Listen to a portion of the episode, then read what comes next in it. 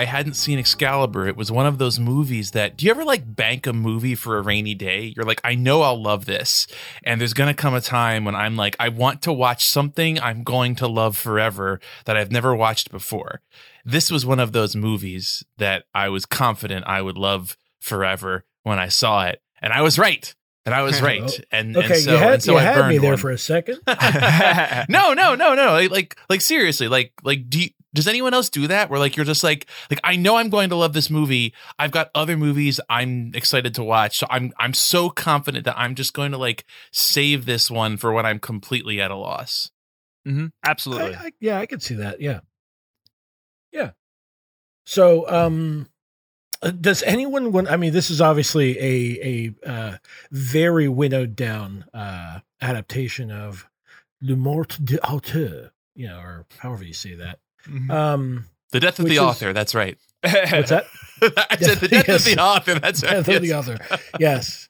Yes, uh, and that was very important in this adaptation. No, folks, it, it's it's actually I think it gets a lot of the um the flavor of what chivalry was supposed to be, uh, and then sort of uh, just Yeah. puts it on the screen. Uh, yeah it's like the chivalry headcanon of of like 18th and 19th century writers reimagining chivalry it's it's that weird it's that weird hybrid of like the grail stories and arthurian legend uh you know originates much earlier than the kind of high middle ages that people think of when they think of you know knights Mhm. um but we always kind of move we always kind of move it forward in history so that everybody looks like they're in like the 1400s or the 1500s even though you know uh, the the arthurian legend would have taken place in in like you know 200 or earlier uh or like 700 like like in in the hundreds not in the thousands. Um so it's definitely in that kind of like imagined uh merry old england of yesteryear where somehow like you know people dress like they are within written history but they're somehow also in prehistory Mhm. Yeah, I could I could see that. But I mean, this is also a very sort of uh it's one of the better 80s uh attempts at sort of a fantastical story.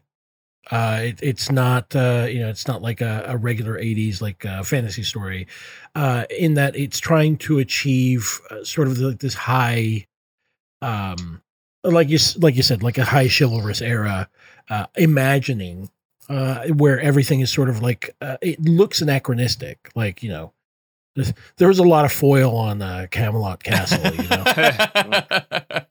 just to make it look a little futuristic. And you know, the armor looks really cool, but it's probably not period appropriate, and that's fine. I don't or care. coherent. a coherent in what way? Uh, Well, I mean, there's all sorts of weird dangly bits on the armor. Uh, the, like the Arthur's son's armor. I oh mean, every- yeah yeah arthur's son's armor looks looks like greek armor it does Yeah. not Like, it uh, does not look yeah. like like medieval european armor no Yeah, he looks like uh he he. Uh, you mean Mordred? Uh, it looks like he's dressed like Apollo or some shit. arthur's fail son Arthur's fail son. Hey everyone! What you just heard is a preview of our latest exclusive episode. To hear the rest, and to access our entire catalog of exclusive content, as well as our patrons only Discord chat, become a patron at patreon.com slash podsidepicnic. That's where you can support our work and make sure you get access to everything we do. Patreon.com slash podsidepicnic.